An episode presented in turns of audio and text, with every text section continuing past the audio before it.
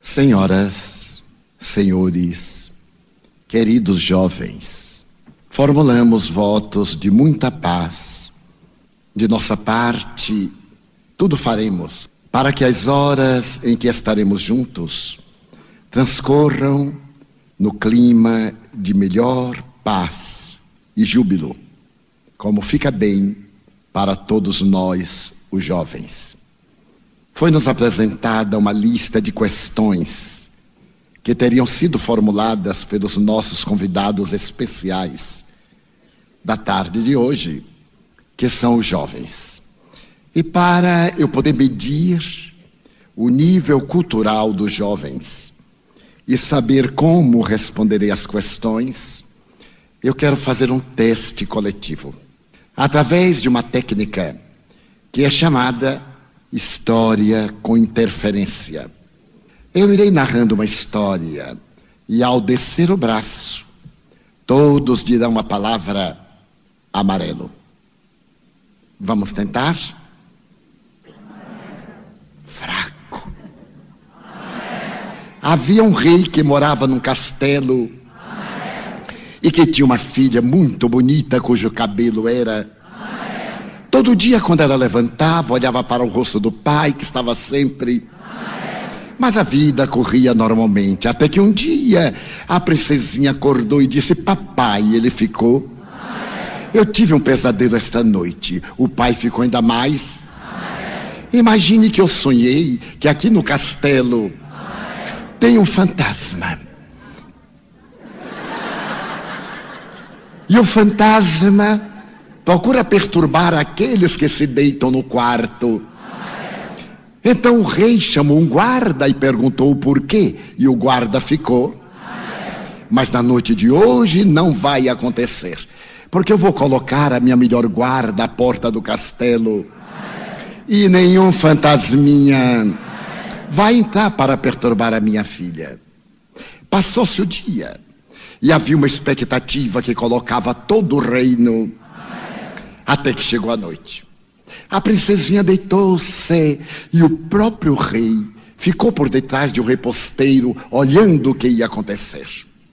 Dez da noite, onze e meia da noite, bam, bam, meia-noite. Então, de repente, se escutou. Era o fantasma. E o fantasma foi se aproximando da porta e o rei foi ficando. Mas o rei tinha tido uma ideia genial. Ele colocou uma escada de abrir a porta da entrada do quarto. E quando o fantasminha foi entrando, o guarda que estava lá em cima ficou. E com muita raiva jogou uma lata de tinta azul no fantasminha. E o fantasminha ficou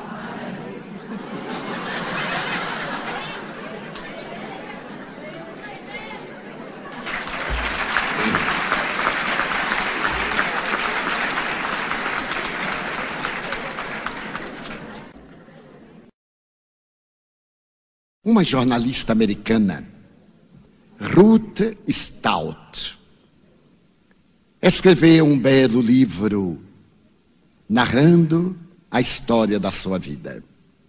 E nesse livro ela diz que o maior sonho da sua existência era dar um conselho aos jovens. Para poder dar esse conselho, ela escreve a autobiografia a fim de selecionar uma parte e estabelecer a sua diretriz orientadora para a juventude. Nessa obra, ela recorda-se de quando tinha quatro anos de idade e morava numa bela casa californiana, esparramada num gramado verde cercado de roseiras, invariavelmente abertas em flor. Num dia pela manhã, quando Ruth despertou, olhou pela janela para o lado e viu seus irmãos fazendo uma pequena sepultura para poder inumar o cadáver de um cãozinho chihuahua. Os irmãos choravam e Ruth também começou a chorar. O avô, que estava sentado numa cadeira de balanço, vendo-a chorando, acercou-se-lhe e perguntou-lhe: Por que choras? Ora, porque meus irmãos estão tristes. Morreu seu cachorrinho Chihuahua. Eu não gostava dele. Mas os meus irmãos gostavam. E como eles estão tristes, eu também estou triste. Meu avô, que era um homem muito sábio, pegou-me pela mão e fez-me atravessar a sala. E numa outra janela, de frente da que eu estava, apontou uma roseira e disse: Ruth, olha a roseira que nós plantamos há apenas três meses. Lembra-se? E lépido saltou à janela e disse-me: Venha. Eu fui correndo com ele. Quando chegamos junto à roseira, ela estava como se fosse uma criança com os dedos e as unhas arroxeadas. Eram os botões que iam abrir. Um deles estava rasgando e exalava um doce aroma que vovô me disse: cheire, sinta, Ruth. Eu senti o aroma. Então eu toquei aquele cacho de botões, aspirei o perfume e sorri. Então vovô me perguntou: está contente agora? Oh, claro, avôzinho. Que felicidade ter uma roseira. Ele me pegou pela mão, voltou à janela, saltamos. Fomos até o meio da sala. E ele me disse: Ruth, eu quero dar-te um conselho, para que tu nunca mais esqueças dele. Na vida de todos nós, Sempre existem abertas duas janelas. Uma que olha para a tristeza e a outra que olha para a felicidade. A verdadeira sabedoria está em eleger aquela janela em que se quer ficar. Quando se estiver debruçado na janela da tristeza, lembrar-se que atrás a janela da felicidade está aberta. E então transferir-se de janela. E quando estiver na janela da felicidade, lembrar-se que atrás alguém está chorando e necessita do nosso apoio. Nunca te esqueças. Jamais permaneças na janela da tristeza, desdenhando o dom da felicidade que Deus a todos nos oferece. E quando estiveres feliz, nunca te esqueças de que alguém necessita de uma côdea de alegria que tu podes dar. E eu nunca mais esqueci este conselho de meu avô. Na vida de todos nós, abrem-se janelas expressivas que olham a tristeza, que olham a felicidade e eu tenho sabido sempre sair do peitoril da janela da tristeza para poder sorrir com o dia de sol, sem me esquecer de levar um pouco de claridade a quem está chorando nas sombras. O poeta inglês Stevenson escreveu que toda vez que uma porta se nos fecha, nós ficamos tão magoados com a porta que se fechou que não vemos 99 portas abertas que estão atrás de nós. A verdadeira felicidade consiste, quando uma porta se fechar, dar-lhe as costas e avançar na direção das portas que se nos abrem, oferecendo-nos uma nova oportunidade. É sobre isto que nós iremos falar. A diversão tem um limite que a torna abusiva. Vivemos no mundo relativo. E no mundo relativo, tudo está orientado pelo limite, pela fronteira. Toda vez quando nós saltamos a fronteira, ameaçamos a estabilidade do outro. Toda vez que nós nos excedemos em qualquer aspecto da vida, isso torna-se um abuso. Aplicaremos então aqui a esta pergunta a resposta que Jesus nos oferece como diretriz. Não fazer a outrem aquilo que não deseja que outrem se lhe faça. Qual é o limite? Que a nossa alegria não perturbe a paz dos outros. Que a nossa diversão não traga transtorno nem problema. Qual é o limite da alimentação? É a satisfação do estômago. Porque qualquer excesso transforma-se no distúrbio gastrointestinal.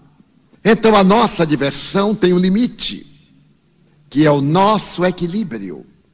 Porque a vida não se acaba no momento da diversão, mas a diversão excessiva pode acabar com as resistências que mantêm a nossa vida física.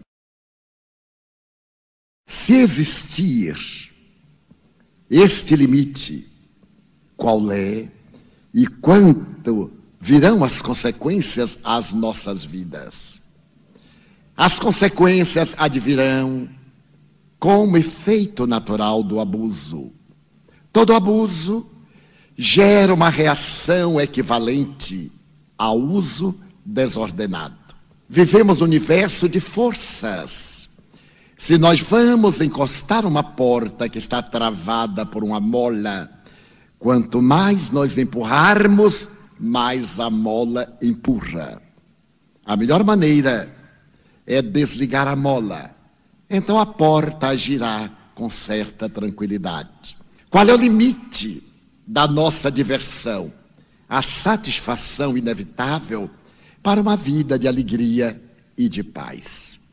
Quando estamos para nos divertir, vimos que os amigos ficam com vários ou várias, garotos ou garotas.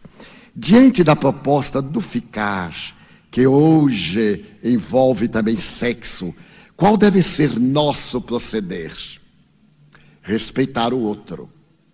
Se for um rapaz que está com uma garota, agir em relação a ela como ele gostaria que alguém agisse em relação à sua irmã.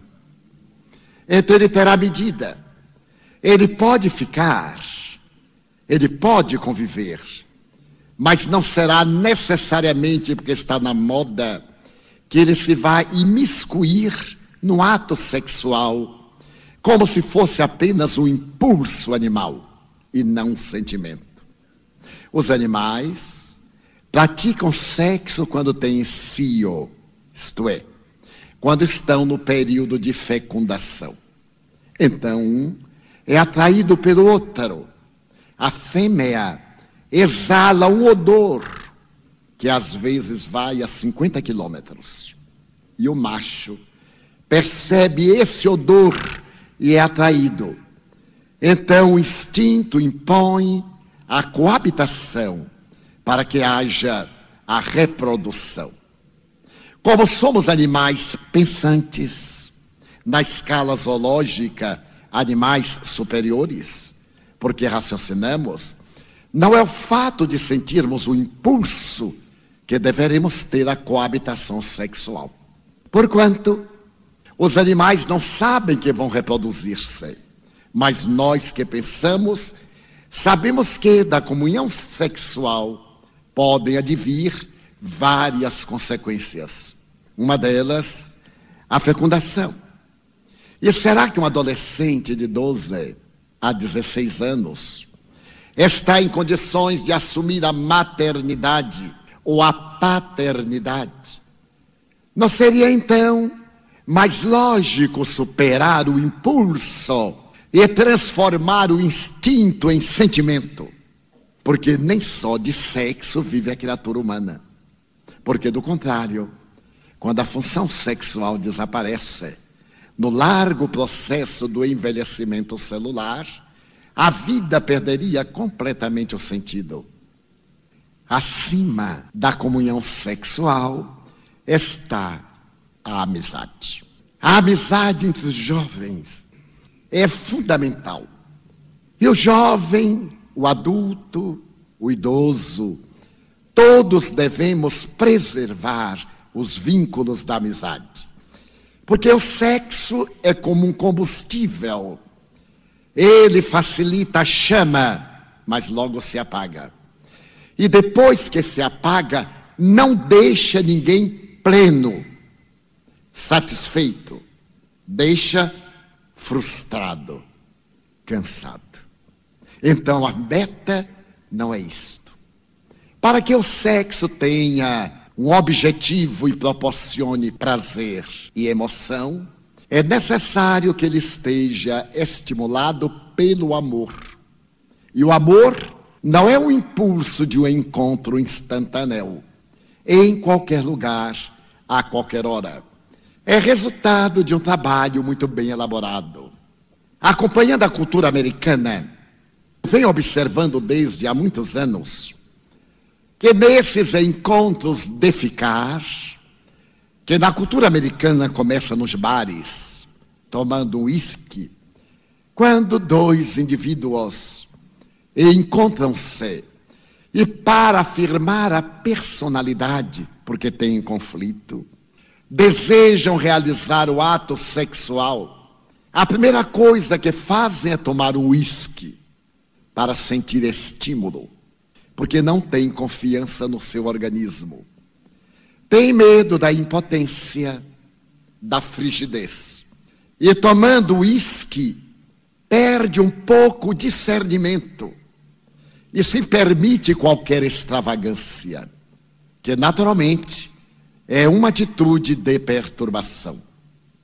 Vão ao ato sexual e logo depois dão-se as costas um ao outro e fuma um cigarro para relaxar. Como quem diz: graças a Deus eu já acabei esta coisa horrorosa. E aí fuma. Então não deve ser uma coisa fundamental. É algo que necessita de um estímulo perturbador e logo depois de uma compensação perturbadora. Quando se ama, o sexo tem toda uma história de ternura. As pessoas acercam-se, dialogam, estimulam-se, respeitam-se, fundem-se e não termina jamais. Passado o momento clímax, um olha para o outro cheio de gratidão. Aí está o momento maior do amor e pelo relaxamento natural do organismo adormece, com um sentimento de ternura que estimula a novos futuros encontros programados.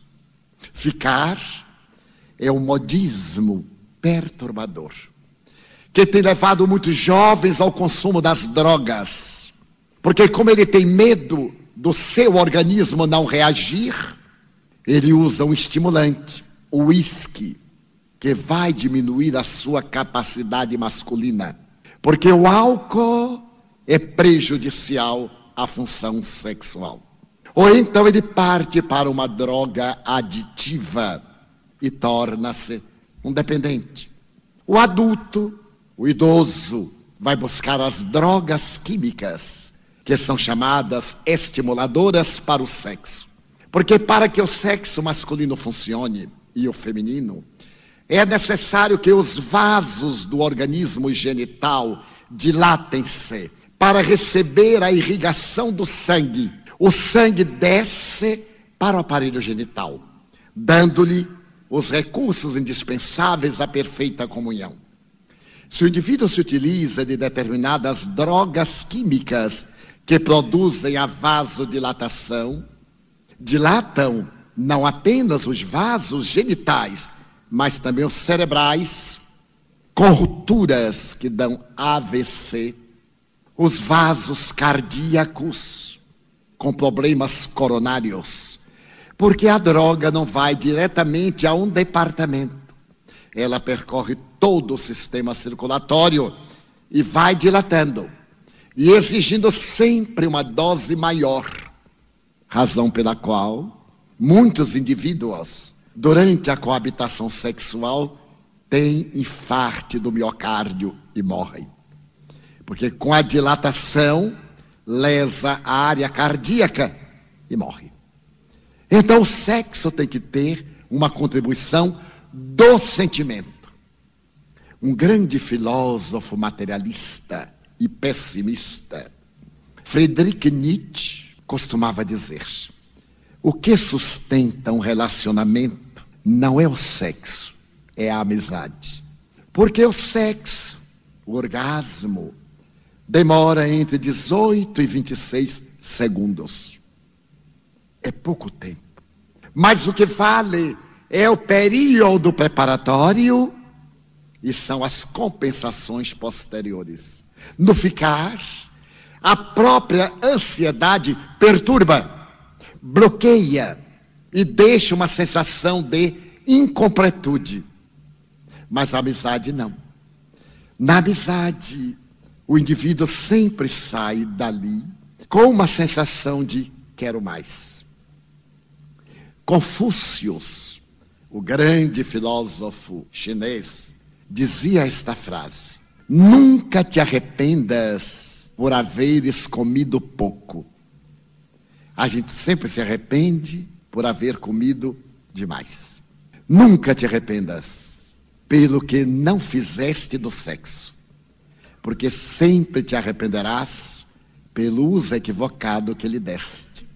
Ainda mais hoje. Nós não podemos confiar que a garota linda, sedutora, não seja portadora do HIV, não seja soro positivo. Ou aquele rapaz encantador, de voz quente e romântica, não seja o portador desse vírus para o qual não há cura. Periodicamente aparecem fantasias dizendo que se descobriu um produto tal no qual e falsos médiums garantindo que podem curar a AIDS. Do ponto de vista científico, a AIDS é incurável. Felizmente, de 1980, quando apareceram os primeiros casos na Califórnia, até hoje, já existem produtos que detêm o vírus que é muito perverso. Porque toda vez que um produto vai exterminá-lo, ele realiza uma mutação, ele se modifica. Daí hoje é utilizado coquetel, que preserva o organismo mas o indivíduo continua contaminado, contaminando. Ademais, existem outras doenças sexualmente transmissíveis, todas elas baseadas na sífilis. Por volta de 1970, a sífilis, que já era controlada na América do Norte, voltou como uma das grandes calamidades, por causa dos hippies da década de 1960. Em 1990, o Departamento de Saúde conseguiu um controle sobre essa enfermidade cruel que leva à cegueira, que abre espaços a diversas enfermidades infecto-contagiosas. Mas com a irrupção da AIDS, também a sífilis voltou com um arquipélago de doenças, as mais terríveis e devastadoras. Por maior que seja a previdência, em se recorrer a expedientes impeditivos da fecundação ou do contágio, na moda, a camisinha, é necessário dizer que a camisinha, tecnicamente, não dá segurança absoluta. Por quê? O HIV mede micra e o látex da camisinha tem poros por onde o vírus pode passar.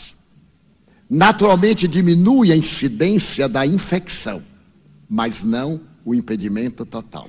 O que a mim me surpreende em nosso país de terceiro mundo, que segundo estatísticas, não sei se confiáveis, assevera que vem conseguindo controlar a AIDS é que quando chega o carnaval, o governo gasta uma fortuna distribuindo camisinhas. Eu creio que seria muito melhor que distribuíssem cartilhas educativas. Porque a função do carnaval não deve ser coabitação sexual, mas esparecimento, divertimento, prazer. Daí o próprio governo reconhece que em nosso país, carnaval é uma bacanal, é a oportunidade da depravação. Então, distribui camisinhas para gregos e troianos. Nesse ano, eu retornava a Salvador às vésperas do carnaval. E quando eu saltei, havia uma funcionária distribuindo camisinhas. E ela me deu meia dúzia. Eu olhei para ela e disse assim: Para que é isto, minha filha? Ela disse: O senhor não sabe? Eu digo: Não. É a primeira vez que me dão. Ah, é para evitar que o senhor se contamine. Eu perguntei: Quem lhe disse que eu sou um depravado? Ah, mas como a gente não sabe quem é e quem não é, dá para todo mundo. Então é uma mentalidade vulgar. Não se deixem ludibriar os jovens. Já que ganharam uma camisinha grátis, deixa aproveitar. Talvez seja a última vez. Portanto, o ficar tem um significado muito positivo. Mas ser amigo, porque nós necessitamos de relacionamentos. E se por acaso ocorrer a comunhão sexual, que é perfeitamente normal, que nós saibamos respeitar no outro o seu direito de ser feliz. Porque a problemática não é ficar, é ir embora e deixar o outro amargurado, apaixonado, depressivo, caminhando para o suicídio. O rapaz pode, no momento, gostar muito da moça, honestamente, e depois satura e larga e se ela se lhe vincular? Se ela ficar amargurada? Se ela fizer o transtorno depressivo? Se ela suicidar-se? Então a conduta do jovem espírita é diferente da conduta do jovem profano. Porque o jovem espírita conhece uma lei que se chama de causa e de efeito.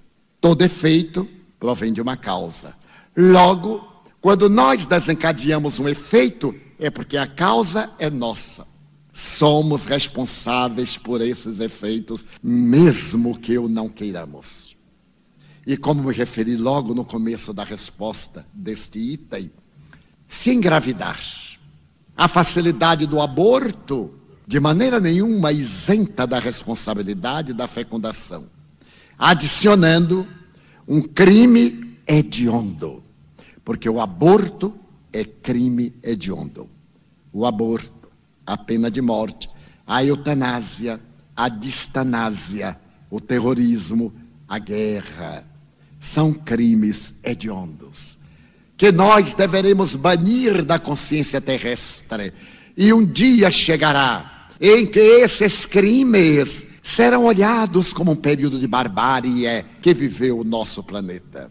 Então nós somos construtores de uma nova era.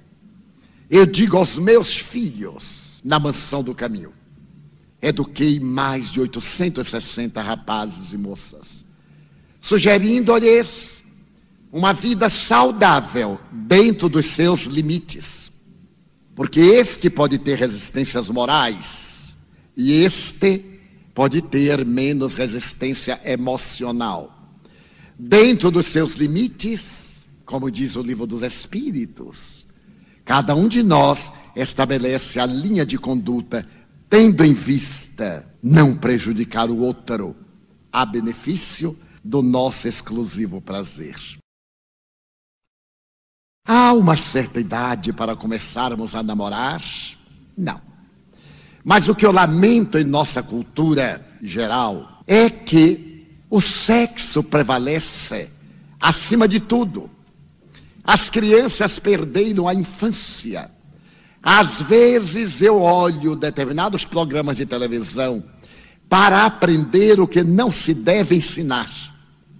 E as apresentadoras, com raríssimas exceções, que são portadoras apenas de aparência sexual, nenhuma cultura, nem cultura da língua pátria, nem cultura social, nem cultura pedagógica infantil. A primeira pergunta que faz uma criança é: e o seu namoradinho? A criança não sabe o que é namoradinho. Qual é a diferença para uma criança de 4 a 7 anos entre o amiguinho com quem brinca e aquele amiguinho que a entrevistadora da televisão diz que é o seu namoradinho? Porque a entrevistadora não pode conceber que uma pessoa esteja ao lado de outra sem o tormento sexual que lhe é peculiar. Então transfere. E pior, as mães acham uma maravilha porque são frustradas.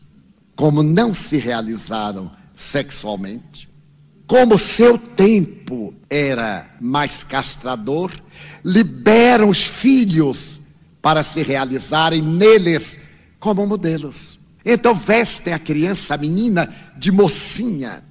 E o menino de rapazinho. Não pode haver nada mais antipática do que um rapazinho de cinco anos e uma mocinha de seis anos pintada até o perispírito. A gente olha aquela coisa artificial, imposta, trabalhada, que perde a infância. A infância, do ponto de vista psicológico, é o período da aprendizagem, é o período lúdico dos jogos, da criatividade, da imaginação. E nós lhes impomos padrões de adultos, padrões deturpados. Essa criança chega aos nove anos, dez, com todo o equipamento que não sabe usar. E a primeira vez que está com alguém do outro sexo, faz uma experiência de curiosidade. E tem uma frustração, porque não é o que esperava. Porque ainda não tem hormônios ainda não experimenta a sensação que acompanha o ato sexual. E torna-se, se menina, uma moça frustrada, que estará mudando de parceiro, procurando a fantasia infantil que ela não viveu. E o menino, procurando a realização masculina daquilo que ele acha que deve ser um homem e que não lhe aconteceu. Dessa forma, não há uma idade. Nos climas frios, a adolescência e este momento da irrupção dos hormônios está entre 12 a 14 anos. Nos climas tropicais, entre 11 e 13 anos, por causa da influência solar. Daí, nos países tropicais, o estímulo do sexo é muito maior. Na raça negra, por exemplo, em detrimento das raças nórdicas. No miscigenado, por causa dos estímulos dos trópicos sobre o organismo. Então, pode namorar, depois dos 13, 14 anos, namorar. Ter um amiguinho para carregar os livros a menina tem o seu amigo, carrega os livros. E eu acho curioso que agora são verdadeiras malas que as crianças colocam nas costas para virarem cangurus quando colocam na frente, ou virarem jumentinhos quando colocam atrás. Malas de livros que certamente são antiposturais por causa do peso na coluna. A criança deve levar a aula exatamente o necessário daquele dia daquelas aulas. Mas tudo é moda. Aí agora vendem-se as bolsas próprias que a criança entope e quando chega lá parece um pedreiro que acabou de construir uma parede, cansados. Mas faz parte do nosso contexto. Daí a idade é bastante ampla, a depender do temperamento.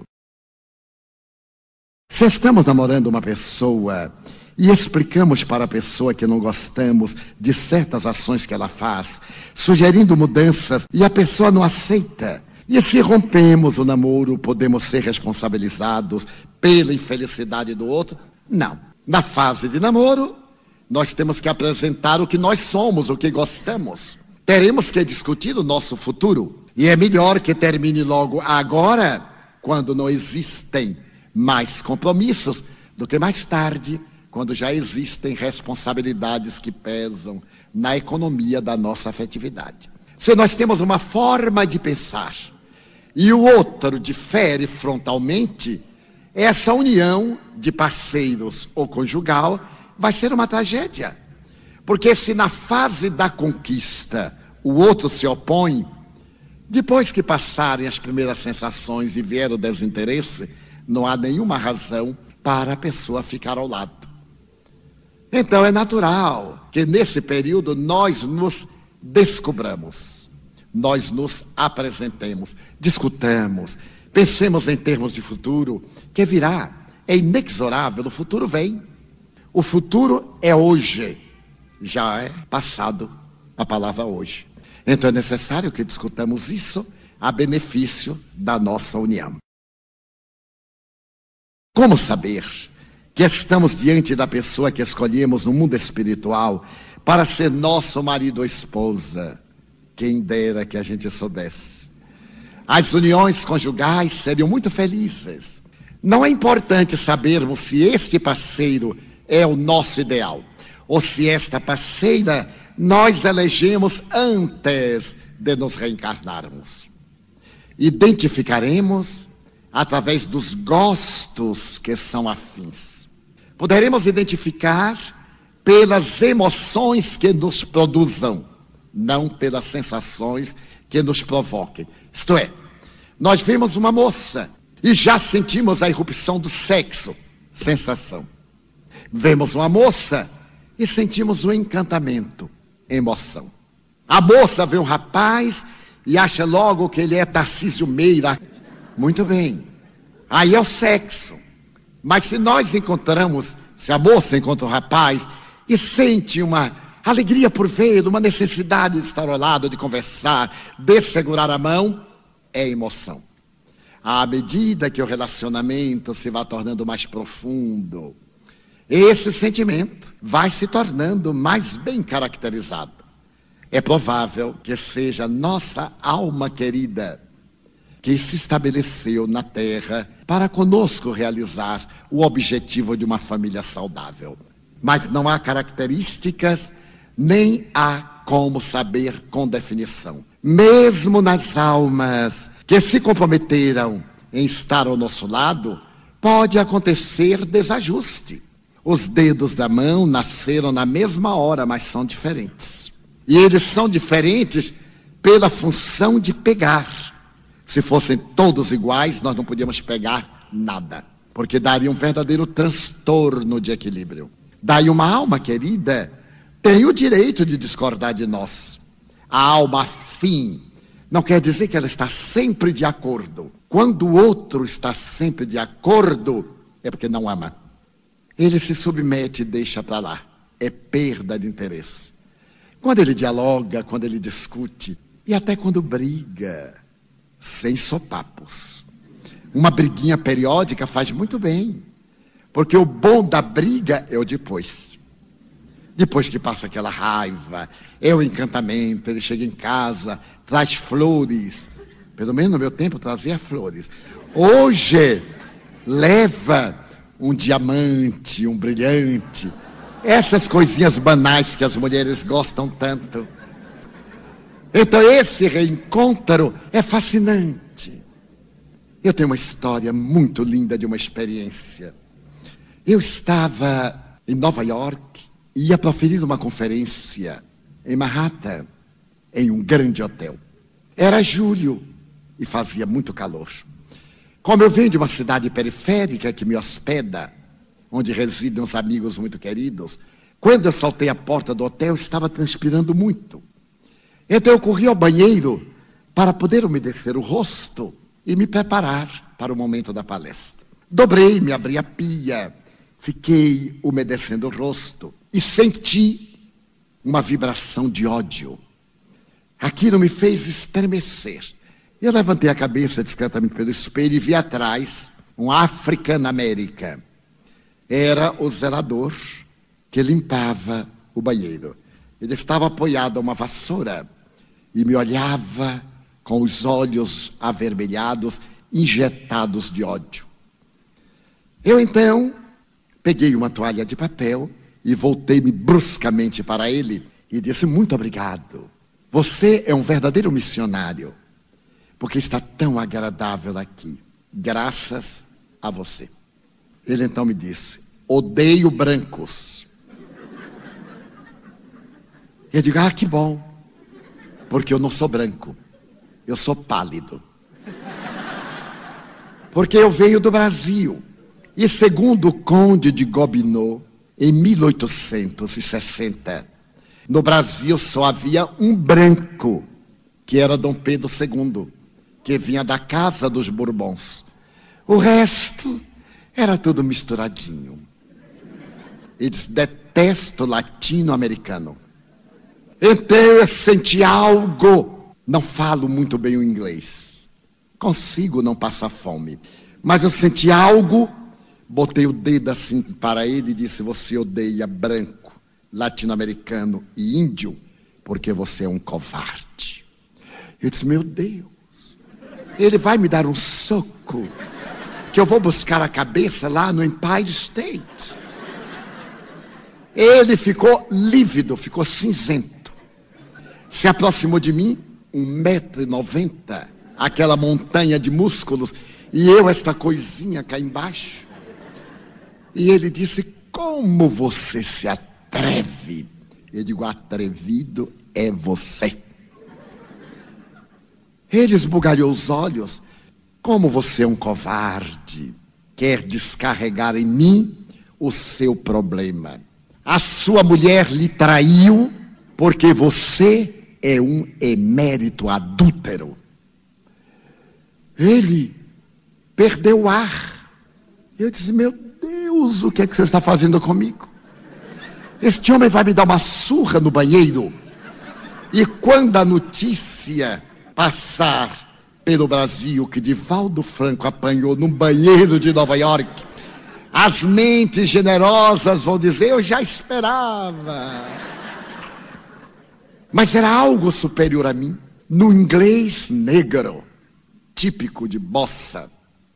Ele disse: O que é que o senhor está dizendo? Digo: É, porque você sempre traiu sua mulher. Com quantas lhe apareceu? Desprezou-a Chegou o momento de ela lhe mostrar que é capaz de arranjar alguém melhor do que você. Porque o direito que tem o homem também tem a mulher. Não tem esse negócio de direito masculino. Isso foi há mais de 100 anos. Ele disse, mas o pior é que ela escolheu um amigo meu. Eu digo, e você vê o tipo de amigos que você tem.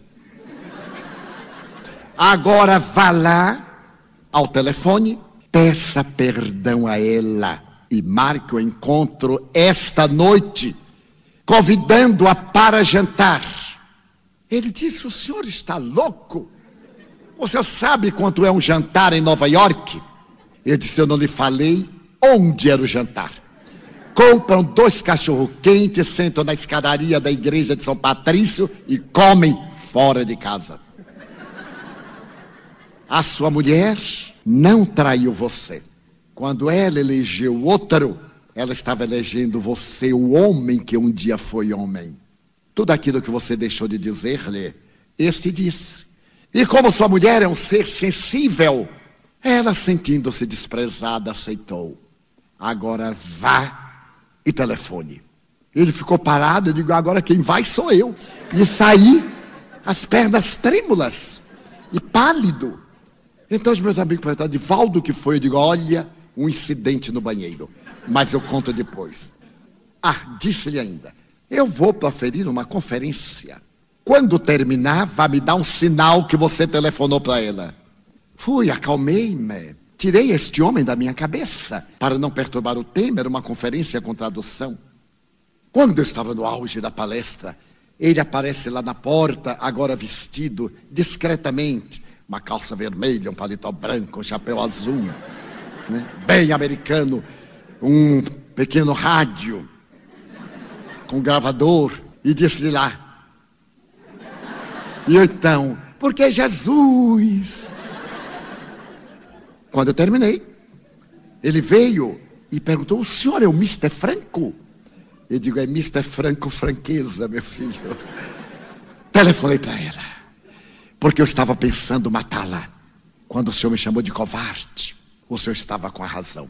Eu chamei o tradutor para me salvar. E então Ele disse: telefonei. E ela aceitou o meu convite e quer conhecer o Senhor. Eu contei tudo. Como é que ela pode conhecer o Senhor? Eu disse: é muito difícil. Porque amanhã eu viajo a Filadélfia. Depois, eu irei a Connecticut. E na sexta-feira, era uma terça, eu estarei em Nova York, mas eu estarei falando em Central Park, em uma igreja latino-americana. Ela fala espanhol? Ele disse, não.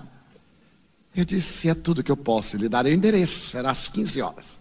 Então meu amigo deu o endereço, ele se foi, eu também me fui. Quando estava proferindo a palestra numa linda igreja gótica do Cristo Científico, levanta a cabeça, entra uma moça linda, vestida de verão, roupa bem leve, um chapéu de abas largas, ele discretamente vestido, bem colorido, com o rádio ligado. Eu então dei sinal. Ele desligou. Vieram e sentaram-se. Quando terminei, ele se aproximou e disse-me: Mr. Franco, esta é a mulher da minha vida. Estamos vivendo uma perfeita lua de mel. Eu pedi-lhe perdão e ela me perdoou. Ela me disse: Eu somente traí você para lhe mostrar que eu também acho. Essa liberalidade não é só sua. Se você se sentiu magoado, imagine quanto você me magoou. E me perdoou. Então, Mr. Franco, ela quer abraçá-lo. Eu abracei, era uma moça linda, negra, muito bonita, de olhos claros. Então eu perguntei, que pena, porque a palestra foi em espanhol. Vocês falam espanhol? Ele disse, não, não, nenhuma letra. Ela me disse, mas eu entendi tudo o que o senhor falou. Mas como? Eu não entendi as palavras. Eu entendi a vibração. O senhor falou sobre o amor. E ela começou a descrever exatamente o que eu havia falado. E ela disse: Mr. Franco, muito obrigado por haver me devolvido o homem a quem eu amo. Deu-me um abraço e me perguntou: o que é que eu posso fazer para a nossa união ser sempre feliz? Eu disse: um momento, vou lhe dar o roteiro da mina. Pedi um dos amigos o exemplar do livro dos Espíritos em inglês e disse: Aqui está a diretriz que me deu felicidade. Então eu desejo reparti-la com vocês. E apresenta aqui o presidente do nosso grupo aqui em New York. E vocês, quando quiserem, poderão ir lá. Quando nos estávamos despedindo, ele olhou para mim e me perguntou: O senhor me daria uma resposta? Eu digo: Lógico. Quando o senhor no banheiro me disse: Você é um covarde foi o senhor mesmo ou foi alma de morto? Eu disse: Foi alma de morto. Quem foi? Eu disse: É uma senhora que está aqui ao lado, baixinha, com um coque para trás, com um chale negro, chamada Pink. Ela está dizendo que é sua avó. Ele abaixou e disse: Eu sabia que era aquela miserável. Quando o senhor disse, vá, era ela como fazia com meu pai e com todos nós. Mas ela já morreu. Eu digo, não, é alma de morto, está viva. Isso quer dizer que não existe a morte? Como, é que o senhor está sabendo como era ela? Eu digo, eu estou vendo. Mas você está vendo assim? Eu digo, não, assim. E está ouvindo como? Eu digo, olha, leia primeiro este livro. Depois você vai ler mais quatro. Depois você vai ler mais 13 anos de revista. Depois você chega para poder entender. Eu não vou poder explicar tudo hoje. Agora me dê lá um abraço. A montanha se dobrou sobre mim e me envolveu. Passar a frequentar. Somos amigos até hoje. Nas minhas palestras em Nova York, raramente ele perde. Só quando acontece não poder atender os seus compromissos funcionais. Então ele sempre fica a regular distância. E quando termina, me pergunta: teve algum incidente no banheiro? Eu disse: não, você foi o único da minha vida. Como é fascinante o amor. Notem o ângulo, o direito que você teve de eleger as parceiras que quis, eu também tive, de eleger os parceiros que eu quis. Então eram almas profundamente afins, mas não necessariamente sem problemas nem desafios que fazem parte da nossa vida. O que fazer quanto aos medos que nos assaltam de perder a pessoa que amamos, de sermos abandonados ou deixados por aqueles a que nós temos um grande carinho e desejamos manter essa ternura enriquecedora, passando a viver a dor. Quando temos, não perdemos. Só perdemos o que não temos. Quando amamos, mesmo que a pessoa amada se vá adiante, não deve interromper o nosso sentimento. Poderemos ficar magoados por causa do egoísmo, ficar tristes pela perda da companhia física, mas o amor verdadeiro é tão grande e tão nobre que a pessoa que recebeu um dia este amor nunca se afastará de nós. Não nos deixemos entregar à dor nem ao desespero. Consideremos que é um acidente de percurso. Nem tudo em nossa vida será conforme nós o desejamos. Podem acontecer vários fenômenos, e entre eles, alguns desagradáveis. Se a pessoa não deseja ficar conosco, libertemo-la. Quanto mais libertarmos, mas nós teremos. Há um livro escrito por um notável antigo pastor protestante. O livro chama-se Para Todo o Sempre. Há um ângulo no livro que me impressiona há 50 anos. Ele era um dos homens mais belos da Escócia. E segundo ele, teve um dia a revelação de Deus, falando-lhe para que saísse pelo mundo pregando a nova era. E ele foi convidado para pregar nos Estados Unidos. Era um orador incomparável. Quando ele subia ao púlpito, a plateia ficava magnetizada. Ele foi convidado para ser o pastor da igreja dos senadores, na Avenida Pensilvânia, em Washington.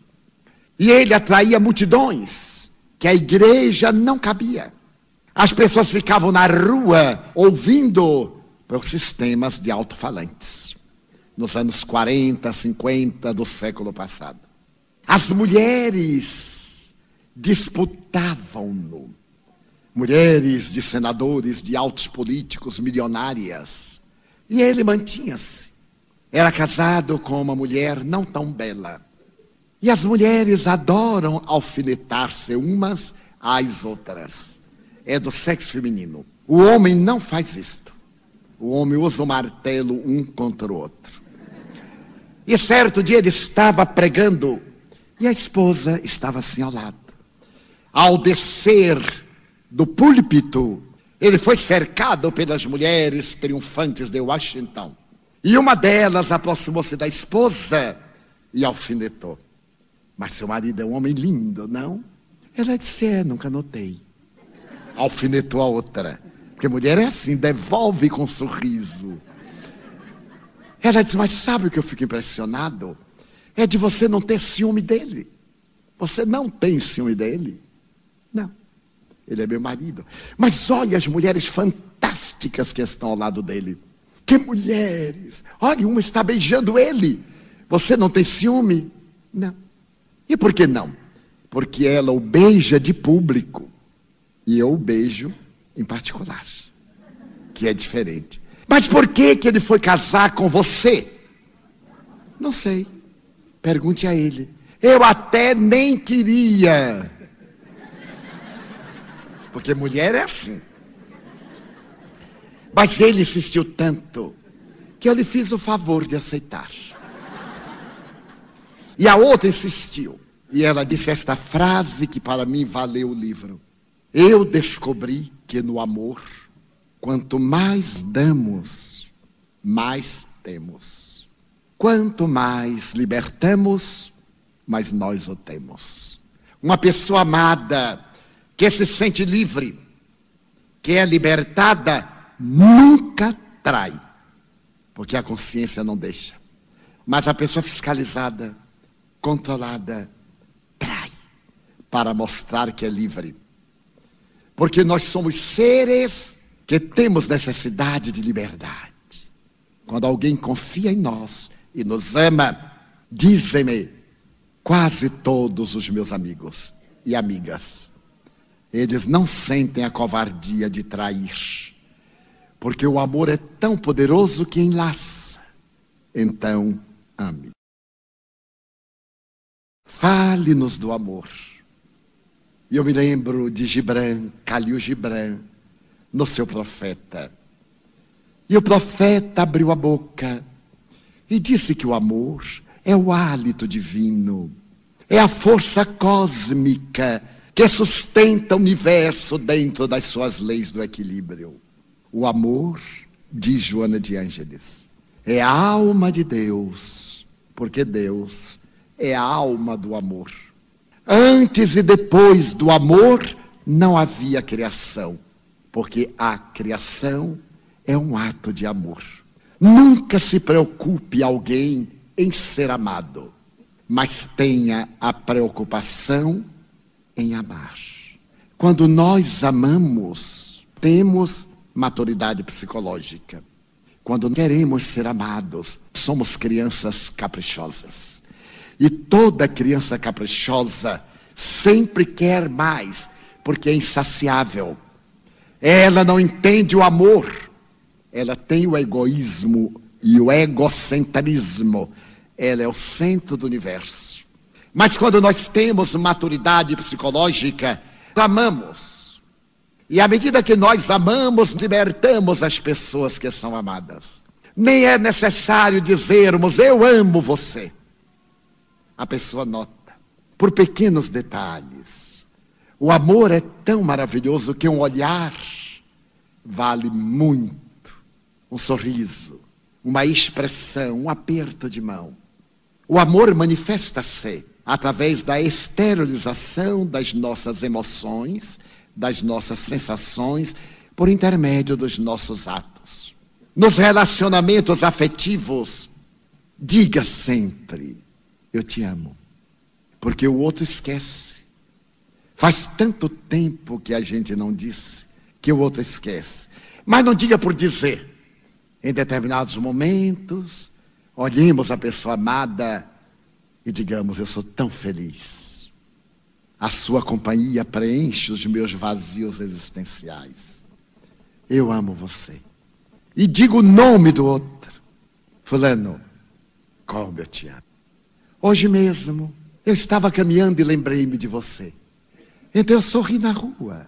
Eu estava tão preocupada e de repente a sua imagem veio à minha mente e eu me senti compensado. Diga. O outro já sabe. Diga. Há homens que são econômicos. Ela sabe. Não sabe, não. Já esqueceu. Diga. E quero dar um conselho às jovens. Nada dessas expressões, amor, querida, meu bem. Um homem, depois de 30 anos de casado, só chamava a mulher de flor de luz da minha vida, sol do meu amanhecer. E certo dia, um seu amigo, que era muito mal casado, estava na casa dele sentiu sede. E disse: Você me arranjaria um copo com água? E ele disse à esposa: Amor, linda, vá buscar um copinho com água para ele. Ela foi, flutuando. Quando ela saiu, o amigo disse: Eu não acredito. Você é casado com esta bruxa faz 30 anos e você ainda chama flor de luz da minha vida. Por que, que você faz assim? porque me esqueci o nome dela. Então, toda vez que o namorado disser, oh, bem, você, e meu nome, porque pode ser que ele já haja esquecido. Então, amor tem essas conotações e tem essas sutilezas. Para que ele viva, necessita do combustível, da doçura, da fraternidade, da compreensão e do desentendimento que é sintomático de equilíbrio. Que importância há em ter nascido na família que nasci? Qual é meu papel nela? Ser feliz e trabalhar o máximo em favor do grupo familiar. Nós não nascemos onde merecemos. Nós renascemos onde temos necessidade para evoluir. Nem sempre a família será ideal, mas nós poderemos ser ideais à família. Eu sou o décimo terceiro filho de uma família modesta. E em treze irmãos, cada qual era um temperamento especial. O meu irmão mais velho, de quem eu tenho recordações algo tristes, foi a pessoa de temperamento mais forte que eu jamais conheci até hoje. E eu conheço alguns milhões de pessoas, uma a uma. O meu irmão era tão peculiar que quando ele detestava alguém, ele dizia: é para toda a eternidade. E não voltava, houvesse o que houvesse, ao mínimo sentimento de cordialidade, de compaixão. E quando a pessoa sofria, ele dizia: é Deus que está castigando em meu benefício. Como a minha convivência com ele foi muito pouca, porque quando eu nasci, ele já era um homem de 27 anos, já estava casado. Mas havia um ele entre mim e ele, eu comecei a me dar conta a partir dos quatro anos. Porque ele era inimigo de meu pai, era inimigo de vários dos meus irmãos, e era inimigo da esposa com quem estava casado. Foi a inimizade mais especial que eu já vi. Daria uma novela lindo para as seis. A sua esposa ficou grávida e teve aborto natural. Ele culpou-a, ficou de mal 21 anos. Dormindo na mesma cama de casal, de costas. Deve ter desenvolvido um lado de tanto ficar deitado. Mas eu não entendia da criança. Mas percebia. E minha cunhada terminou me contando. Eu tinha muita paciência de ouvir. E comecei a identificar o temperamento de meu irmão. Quando eu adquiri a idade adulta, uns 16 para 17 anos, um dia ele me disse: Minha mãe e você são as únicas pessoas a que eu tenho amizade. Não me decepcione, porque eu guardarei a mágoa até depois da morte. Eu perguntei a ele: E o que seria decepcionar você? Não atender a um capricho seu? Pois fique sabendo desde agora. No dia que você desejar algo que eu não concorde, eu digo que não, porque não é você que me sustenta. Então não tenho nenhuma obrigação de temer nem de atender a você. Ele ficou assustado, porque não estava acostumado. Mas eu falei sem nenhum ressentimento. Ele entendeu. E ficou meu amigo toda a vida até desencarnar aos 92 anos de idade. Certo dia, ele encontrou uma outra pessoa com quem passou a relacionar-se. Apesar desse temperamento, era de um caráter muito digno. Separou-se da esposa e foi viver com a outra. A esposa, uma pessoa ideal.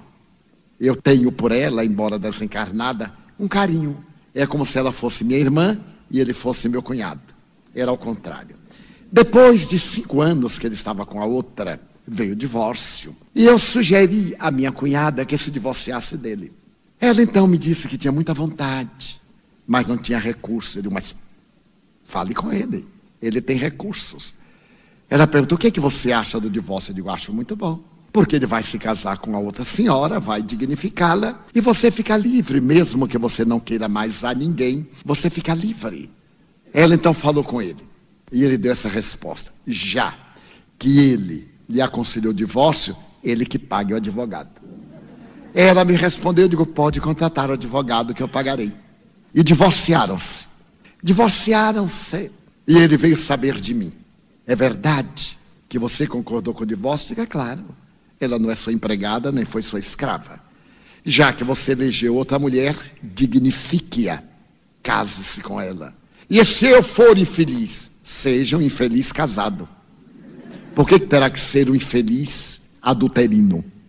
Honre a sua masculinidade. Ele não casou. Mas nesse íntere, ele tinha a maior mágoa do mundo porque nunca teve filho. Aquele único, não veio à vida física e ele não mais procriou.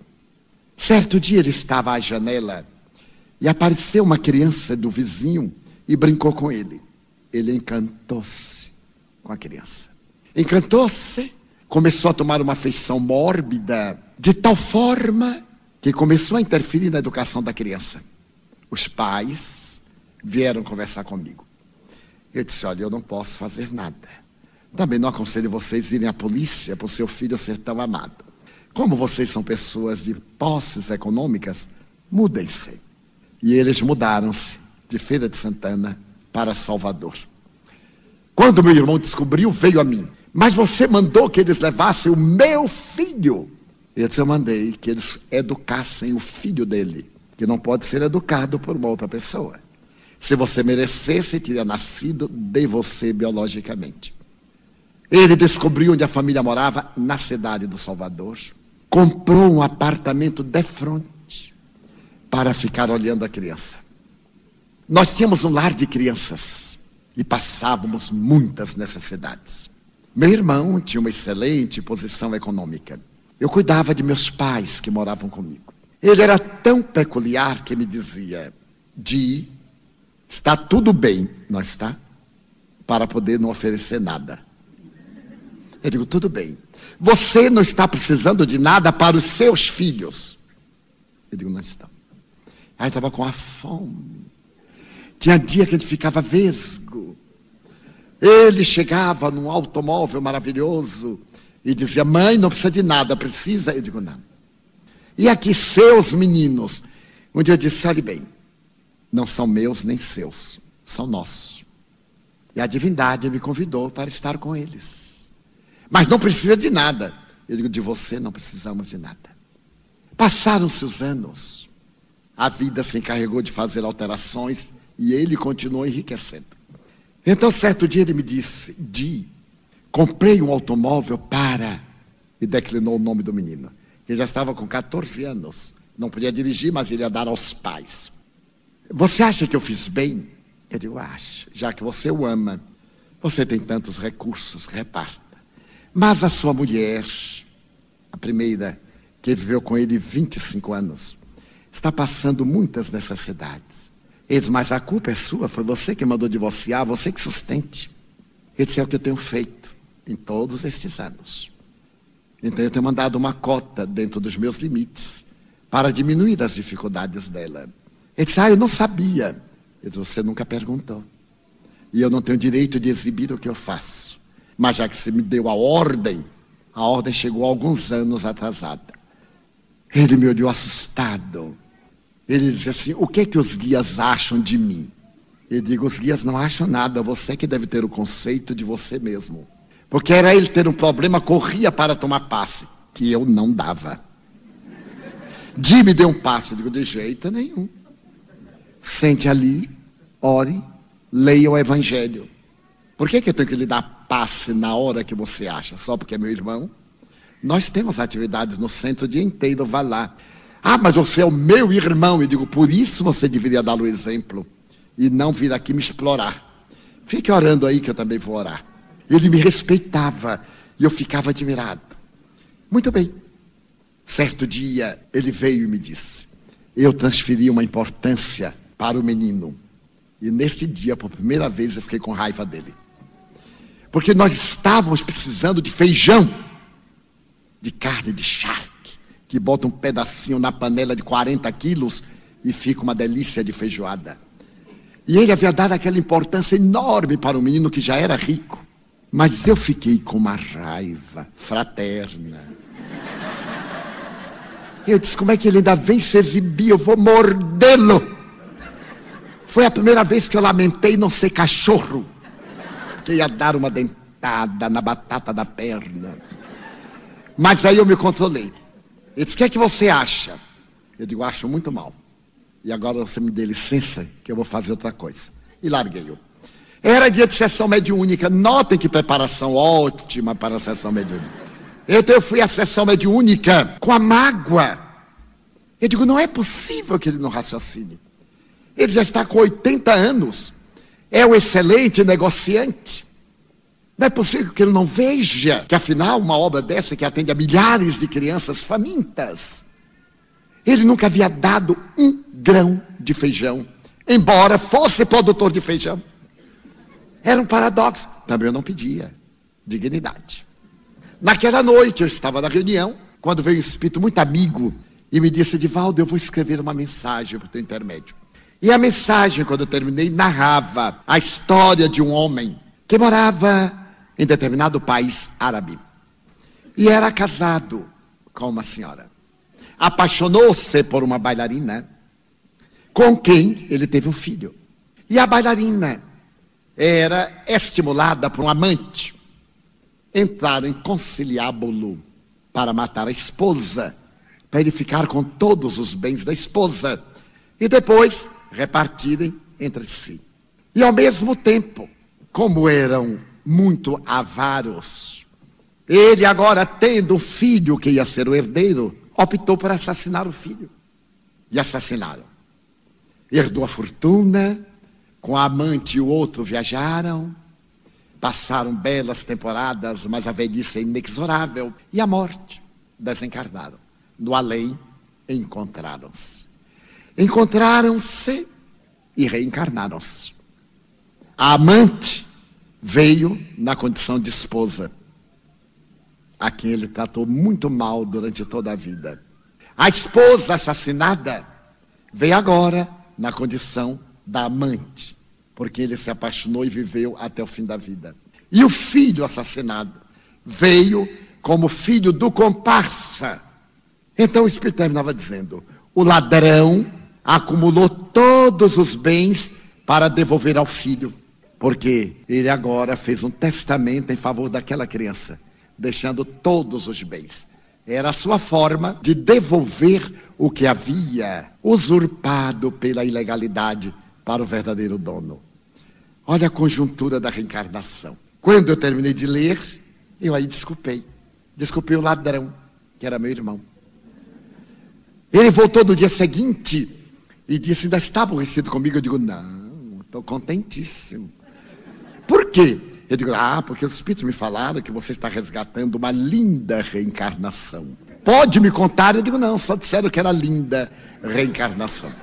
Ele já desencarnou e está aqui, ouvindo essa narrativa.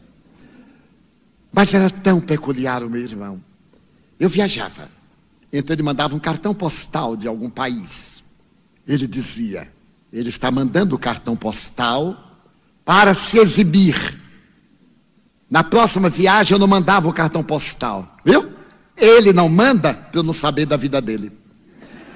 Mas isto para mim foi excelente. Este é um dos treze, cada um com a sua história.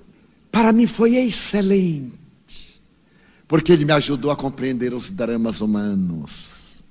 Quando as pessoas me trazem dramas familiares, eu sei porque eu os vivi e preparei-me para isso. Daí nós nascemos onde podemos ser mais úteis. Ele desencarnou meu amigo, segurando as minhas mãos e me dizendo: Tenho medo. Eu disse: Não tenha. Vá em paz. Porque mãe e pai de quem ele era inimigo estão esperando por você. Vá em paz. Daí cada um de nós, no lar em que se encontra, procure corresponder às expectativas se o pai não entende ou a mãe, tenha um pouco de paciência. Que os pais têm tanta dificuldade de compreender as atitudes de filhos. Porque os pais deles também tiveram muita dificuldade de entender as dificuldades deles. É o chamado choque de gerações. Cada geração adota uma conduta e o adulto que não evoluiu emocionalmente pensa que aquela conduta é desafiadora, é um assinte, é uma proposta de rebelião, então não compreende. O jovem deve ter paciência com os pais, que têm muitas preocupações para os educar, que têm muitos problemas pessoais para resolver. E se não são bons pais, talvez não seja por má vontade, muitas vezes por ignorância e acha que o melhor método de educar é aquele, porque foi assim que eles foram educados.